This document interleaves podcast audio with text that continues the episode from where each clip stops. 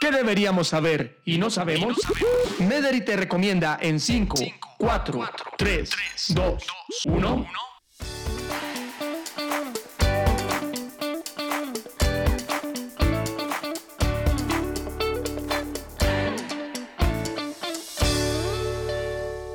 Hola a todos, bienvenidos a un nuevo podcast de las 5 en 5. Póngale cabeza a sus dolores de cabeza. Continuamos con nuestro invitado, el doctor Joe Muñoz. El doctor Joe es médico, neurólogo especialista en epidemiología de la Universidad del Rosario. Actualmente es el, neurólogo especialista en dolores de cabeza de MEDERI y forma parte del equipo de trabajo del Instituto de Cerebro de esta misma institución. Doctor Joe, bienvenido nuevamente. Gracias por estar con nosotros y vamos a entrar en materia. Doctor, estos dolores de cabeza que hemos venido hablando de diferentes tipos. Ya hemos hablado de la diferencia entre migraña, dolores de cabeza, más de casi 300 tipos de dolores de cabeza. Podemos asociar también la comida esos hábitos alimenticios a los dolores de cabeza. ¿Tiene que ver?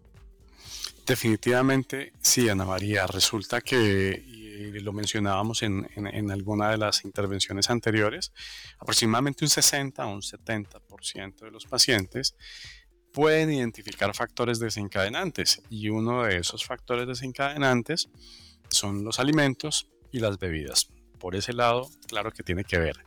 Pero también la comida tiene que ver, así no sea desencadenante, pues porque si nosotros nos alimentamos de una manera saludable, sin hacer restricciones específicas, pues podemos tener una salud mejor. Eso significa que nos alimentamos bien, que evitamos el sobrepeso y la obesidad y todos estos resultados en el peso, en los estilos de vida relacionados con la alimentación, pues también tienen que ver con el empeoramiento de los dolores de cabeza, específicamente de las migrañas. Así que alimentarse bien, lo decía García Márquez, en El amor en los tiempos del cólera tiene que ver mucho con la salud de las personas y es fundamental mencionarlo.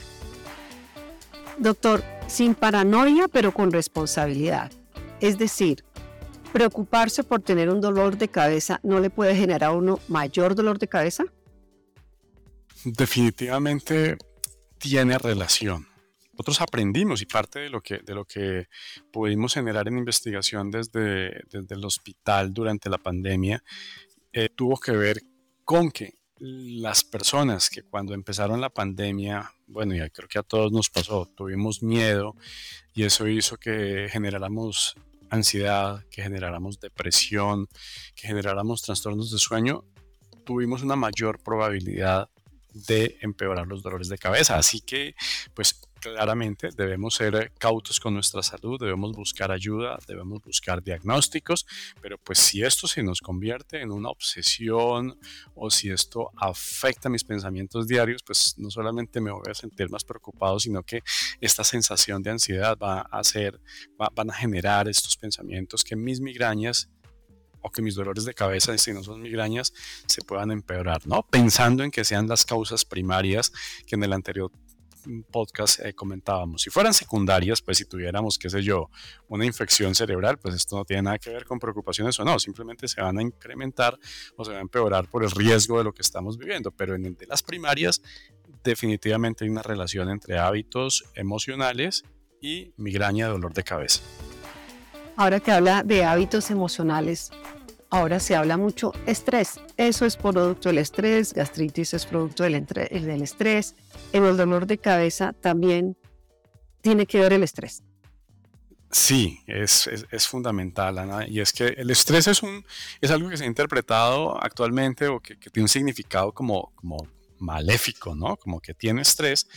Eh, y, realmente el estrés es una respuesta protectora de nuestro cuerpo humano. Es decir, si, yo estoy en la calle y siento que alguien me quiere agredir o me quiere quitar mis pertenencias, el cuerpo activa ciertos mecanismos en los cuales se libera adrenalina, la presión arterial aumenta y esto es, esto es, esto es una manera de defendernos porque si, esta persona definitivamente se abalanza sobre mí, pues yo tengo que estar preparado para correr. Es el montar esta probabilidad de, respuesta rápida. Entonces, el estrés como tal es un, fenómeno de, defensa. El problema está en que si siempre estamos estresados, pues siempre vamos a estar preparados para correr y para defendernos cuando no debe ser así. Y esto se puede asociar a dolor de cabeza. Pero curiosamente, cuando estamos con esa respuesta montada para la defensa, tenemos menos probabilidades de tener dolor de cabeza. El inconveniente va a que cuando ya nos relajamos y cuando bajamos los niveles de estrés, por ejemplo, porque es viernes por la noche, o sábado en la mañana y ya estoy en mi casa, entonces se baja el mecanismo de defensa, la bioquímica de la migraña, la química de la migraña aparece y es cuando tengo más frecuentemente los ataques. Curiosamente, por eso muchas personas trabajan durísimo de lunes a viernes y casi no sienten dolor de cabeza, pero cuando se van a su, qué sé yo, casa de descanso, sábado, domingo, les da mucho dolor de cabeza. Así que está relacionado cuando este desciende, pero también está relacionado cuando este se vuelve un factor constante. Doctor, ¿café, ¿el café es amigo o no es amigo del dolor de cabeza? ¿Qué pasa con la cafeína? Tiene, doble significado. Esto depende de la química de, la mayoría de las personas o de, las personas en general. Y resulta que la cafeína puede activar ciertos receptores, eh, modificando su comportamiento, receptores químicos en las neuronas. Y entonces cuando, cuando yo tengo dolor de cabeza y me tomo un vaso de café, se me puede quitar el dolor de cabeza. De hecho, muchos de los medicamentos de venta libre para el dolor de cabeza contienen cafeína. Y bueno, hasta ahí estaría bien. El problema es que si esto, como lo hemos mencionado frecuentemente, se vuelve un hábito y se hace una costumbre y es una conducta repetitiva, ya esos receptores químicos no van a responder de la misma manera y la cafeína se pasa al lado opuesto y se vuelve un enemigo, de tal manera que se sabe que quienes tienen migraña y consumen cafeína de forma frecuente, cafeína en, líquido, quiero decir, el tinto de la mañana, el tinto del mediodía, y además toman medicamentos de venta libre que contienen cafeína, tienen mayor probabilidad de empeorar las migrañas a largo plazo. Así que, como todo, de vez en cuando es aceptable, eh, ocasionalmente es una posibilidad, pero cuando se convierte en un hábito, pues se va a volver enemigo de las migrañas como dicen por ahí, todo extremo es malo. Definitivamente. No exagerando ni tampoco dejándolo abruptamente. Doctor, déjenos esas cinco recomendaciones para terminar este podcast. ¿Cuáles serían esas cinco en cinco?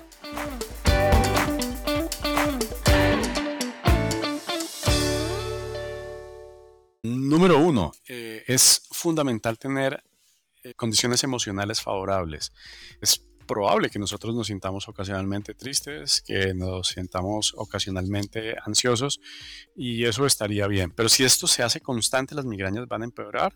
Entonces de ahí viene el segundo. En este momento hay que buscar ayuda médica del personal de la salud, eh, psicólogo, psiquiatra, eh, de ser necesario.